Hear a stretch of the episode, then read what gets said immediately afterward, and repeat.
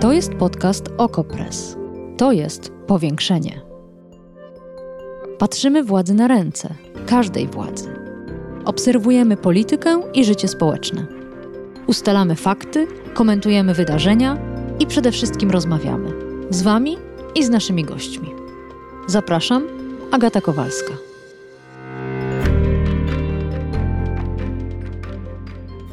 Moimi gośćmi są Agata Szczęśniak, dziennikarka Okopres, która obserwowała z bliska prezydenckie wybory we Francji. Dzień dobry. Dzień dobry.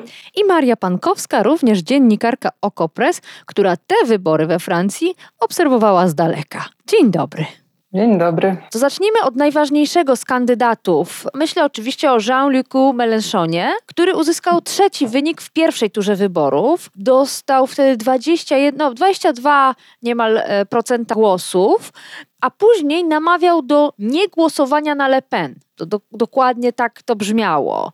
To co zrobiło te 22% wyborców? Czy my w ogóle to wiemy? Wyborcy Mélenchona w większości deklarowali, że zagłosują jednak na Emmanuela Macrona. Być może te, e, te to ostrzeżenie Mélenchona tuż przed e, drugą turą wyborów, e, ten zakaz głosowania na Le Pen w jakimś stopniu podziałał, bo rzeczywiście na nią zagłosować miało, planowało przynajmniej jeszcze przed wyborami, tak deklarowało około 20% tych osób, które planowały wcześniej głosowanie na Mélenchona. 40% mm, około y, zagłosowało, zagłosować planowało na Macrona, e, natomiast no, duża grupa wyborców wciąż planowała nie głosować na nikogo, e, zostać w domu. I została najprawdopodobniej, bo frekwencja wyborcza w tych wyborach była najniższa od 1969 roku. Jeśli mówię o wyborach prezydenckich, które są we Francji, ogólnie na świecie, ale też we Francji jednej z bardziej popularnych, no bo tutaj mamy ten mm. spektakl postaci, e, bardzo konkretne osoby, konkretne poglądy, ich charaktery się mierzą. No to jest takie dla ludzi ogólnie interesujące w polityce. I, e, no i te wybory z reguły też ze względu na to, jak duże uprawnienia ma prezydent we Francji, zawsze się cieszyły dużą popularnością. No to ta popularność od ostatnich trzech wyborów maleje.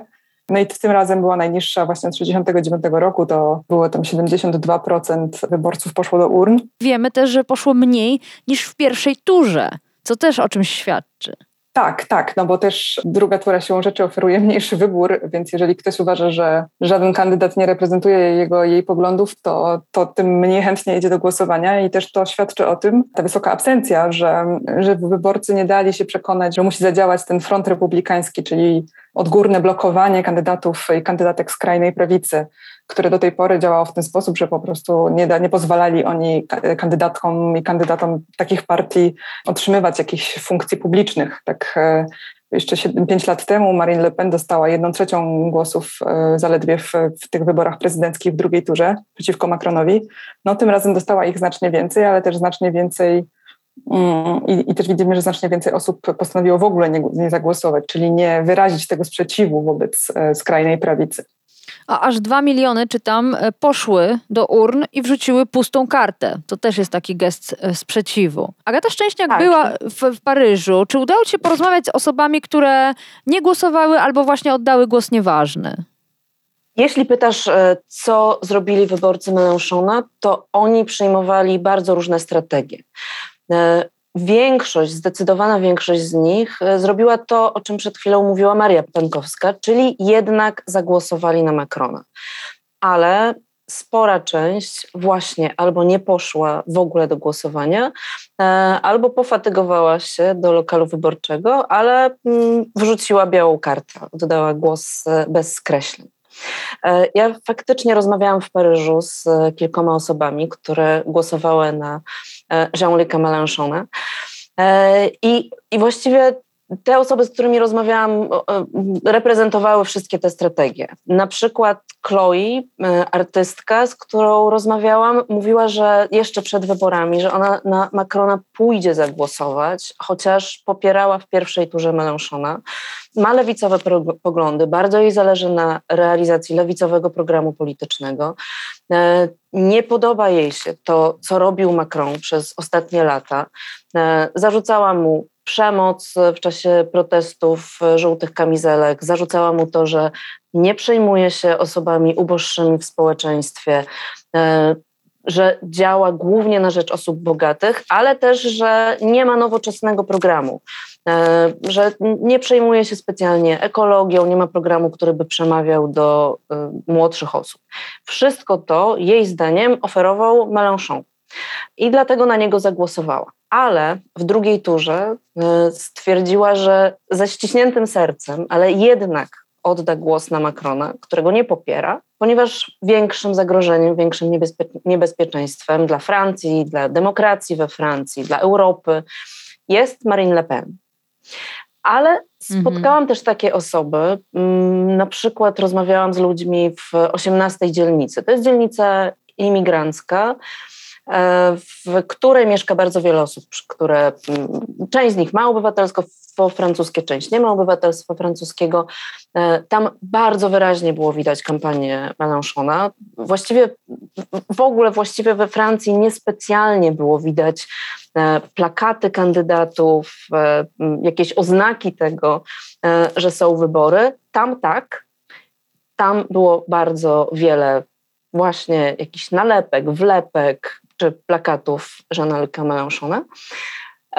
I osoby, z którymi rozmawiałam, akurat tak się trafiło, że właściwie wszystkie e, na niego głosowały w pierwszej turze, ale niektóre z nich e, powiedziały, że nie pójdą głosować. Na przykład Adia, muzułmanka, e, powiedziała mi, że ona mm, dzisiaj, bo to było w niedzielę, spotkałyśmy się na targu, głosu na Macrona nie odda bo jej zdaniem zawiódł społeczność muzułmańską. Ale nie przeraża jej Marine Le Pen, która jest wprost antyimigrancka, antyuchodźcza, ksenofobiczna?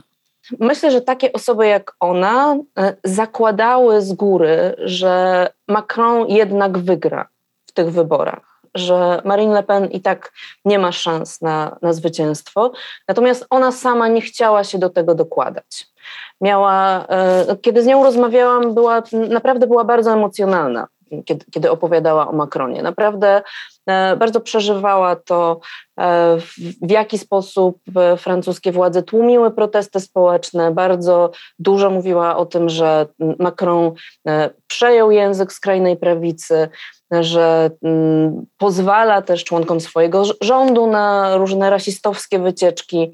I powiedziała, że po prostu nie, ona, ona nie jest w stanie na niego zagłosować i koniec. Zresztą z danych, które już są, z oficjalnych danych, wiemy, że w tych dzielnicach e, i w tych e, departamentach, w których zwyciężył Mélenchon, a były takie w pierwszej turze, gdzie Mélenchon zdobywał po 40% głosów, jak właśnie w tej 18 dzielnicy, w której byłam, czy nawet 60% głosów, że tam w tych e, miejscach była w drugiej turze dużo niższa frekwencja wyborcza. Po prostu bardzo dużo z tych osób do głosowania nie poszło, mimo że na końcówce kampanii e, mm, Emmanuel Macron nawet jeździł do takich miejsc. Pojechał na przykład do podparyskiego Saint-Denis, gdzie właśnie Mélenchon zdobył 60% głosów.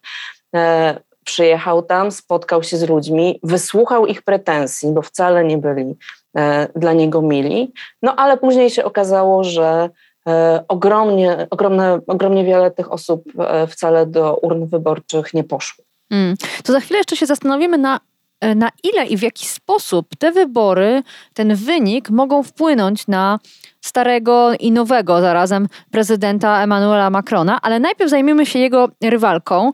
Marine Le Pen z wynikiem, tak jak mówiłam, 41,46% głosów.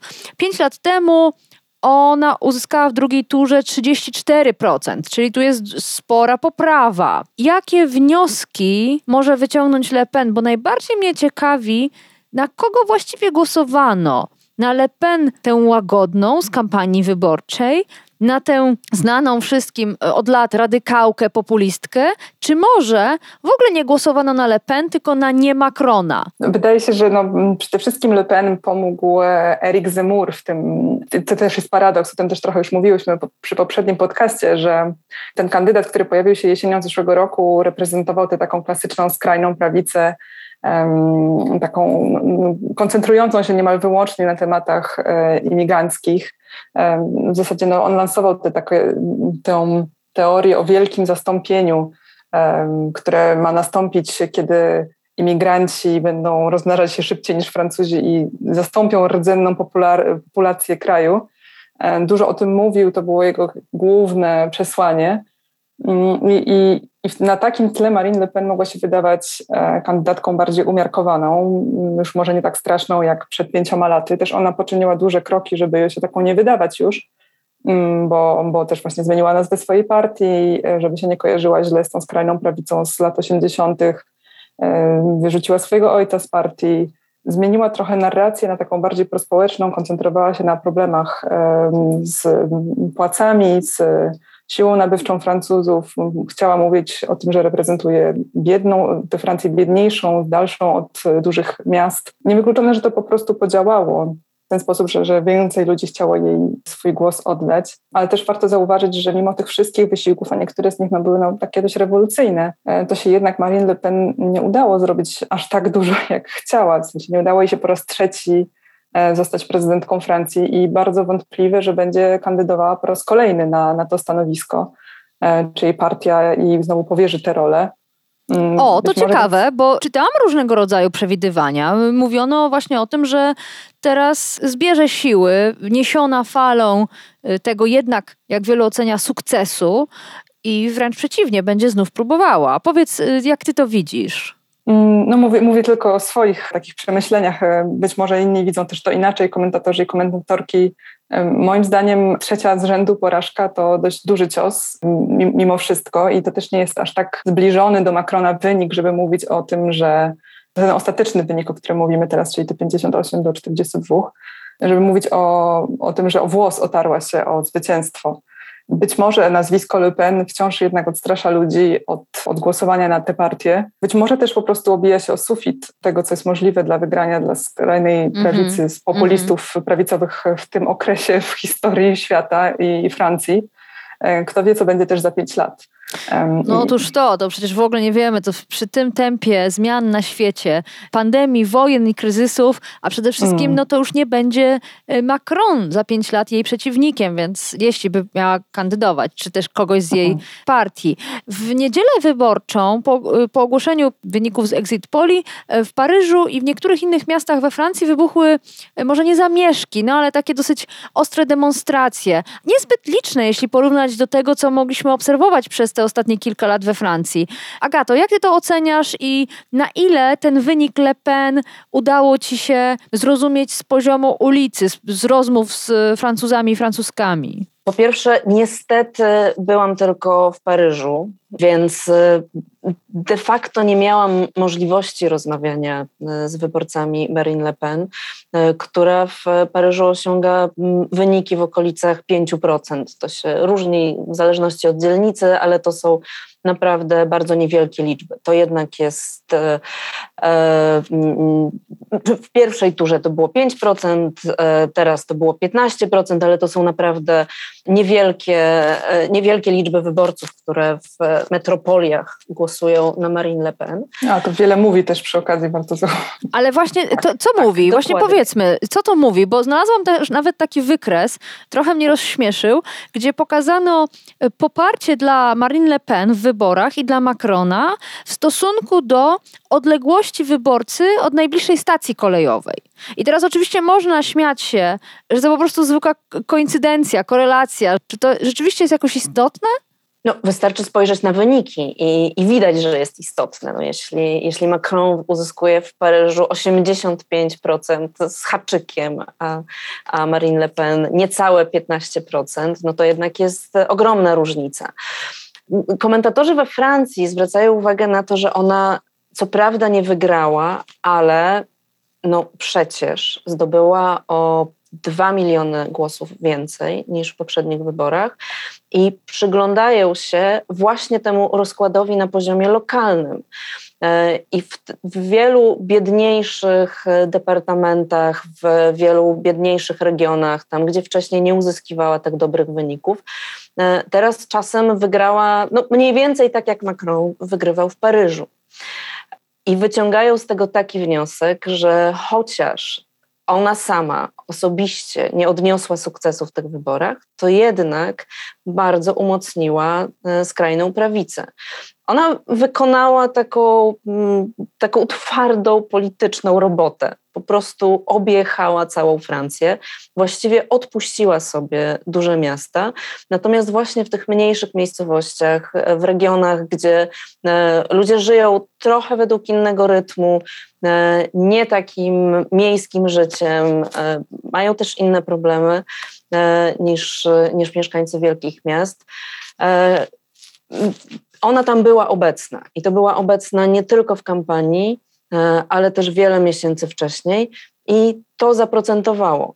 To jest kolejna ważna rzecz, którą o tych wyborach trzeba wiedzieć. Emmanuel Macron stracił e, w stosunku do poprzednich wyborów głosy, e, a Marine Le Pen zyskała.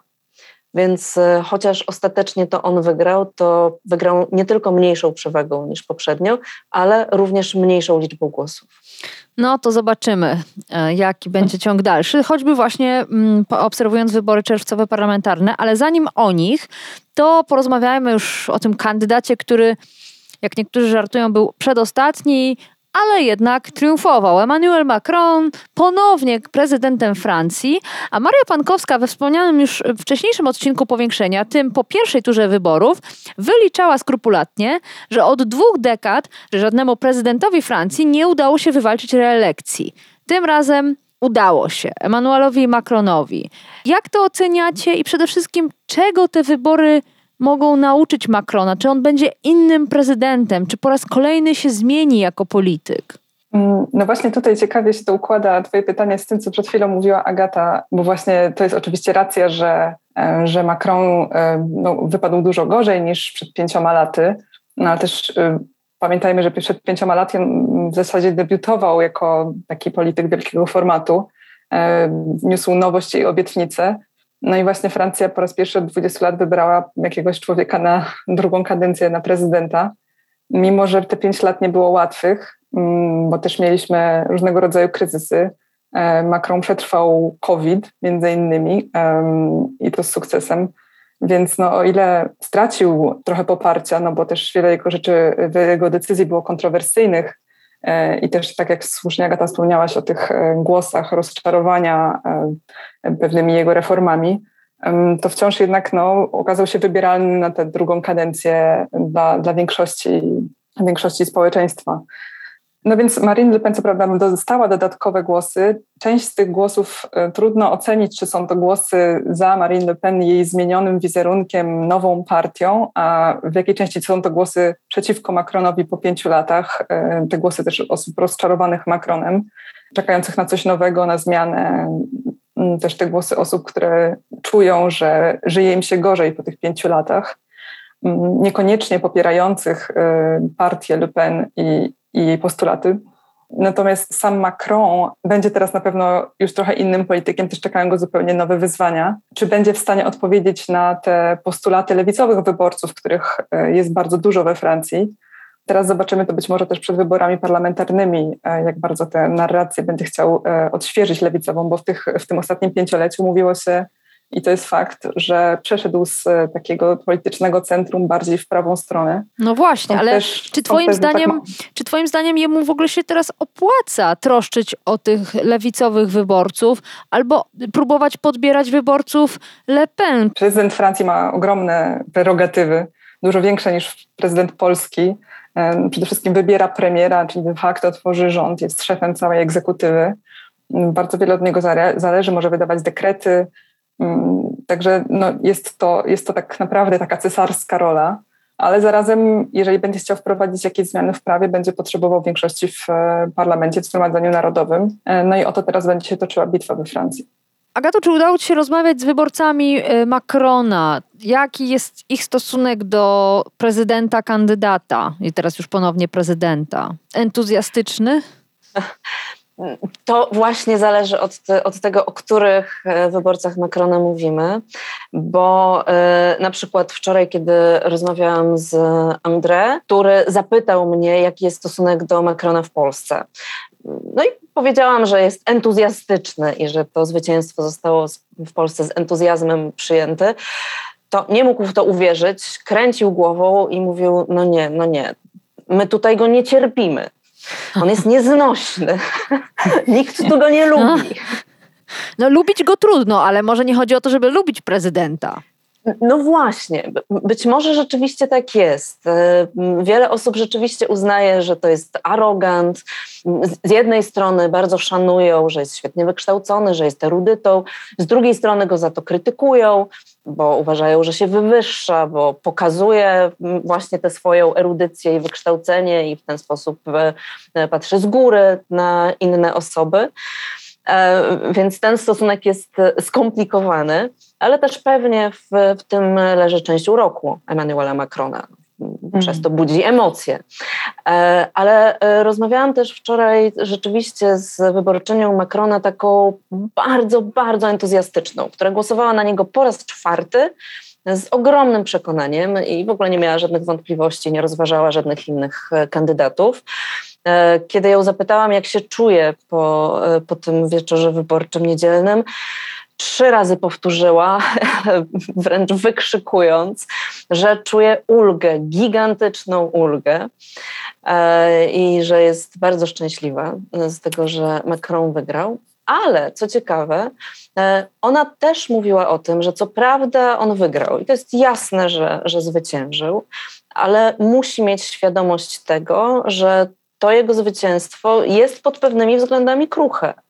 E, że po pierwsze musi brać pod uwagę to, że 40% e, społeczeństwa e, francuskiego nie popiera go w tak wyraźny sposób, że popiera skrajną prawicę i to będzie musiał brać pod uwagę i jakoś będzie musiał tymi ludźmi się zająć.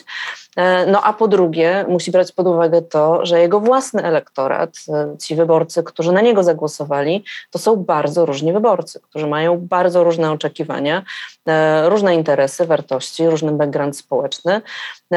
I wcale nie jest tak, że on ma jakąś bardzo mocną, twardą bazę społeczną.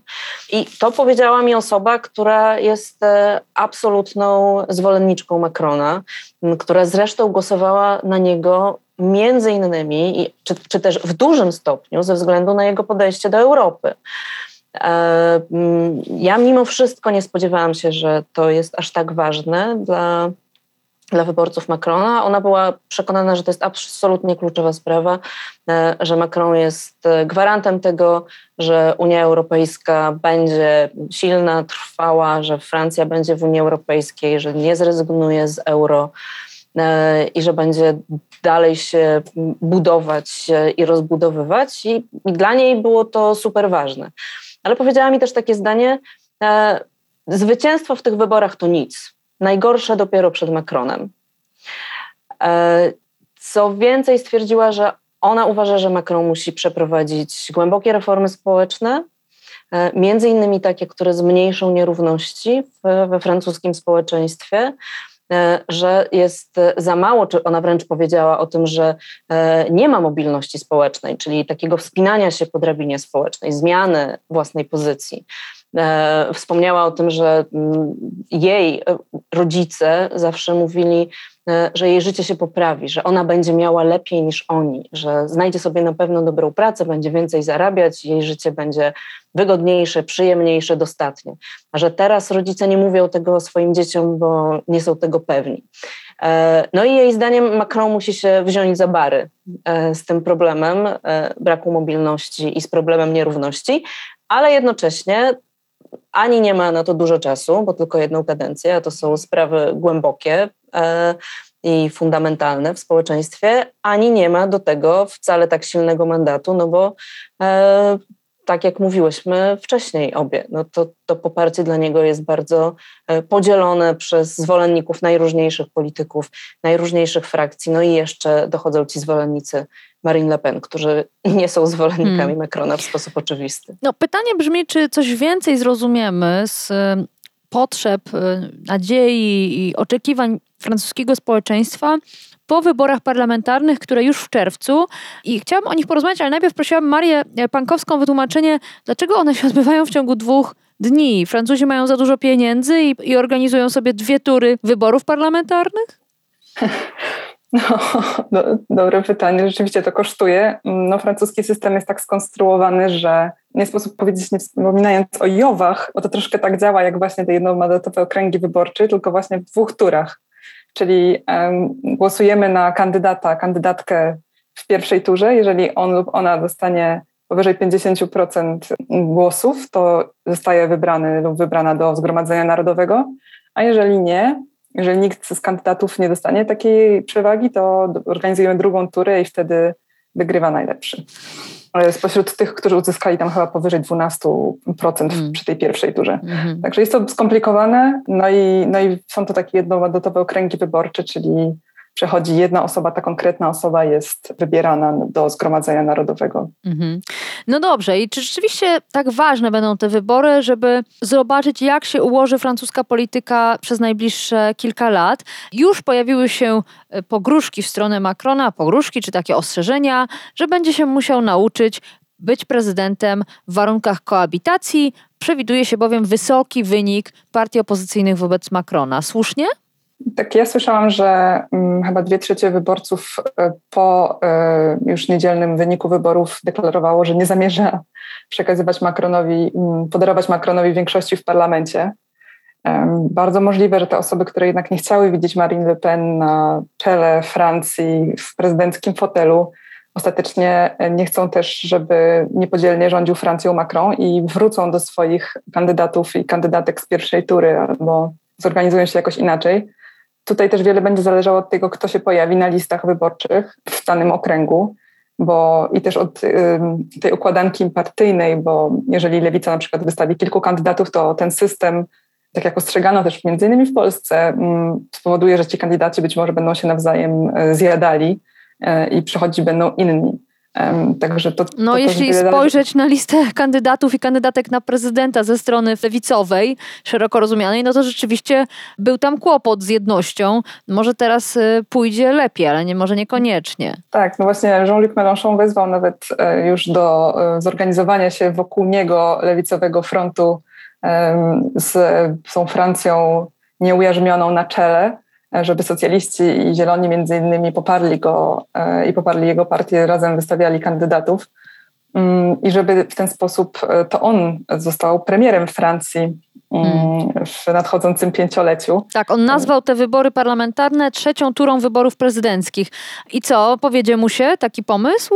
Nawet nie mówię o no. premierostwie, tylko bardziej o tej y, jedności wśród lewicowych partii.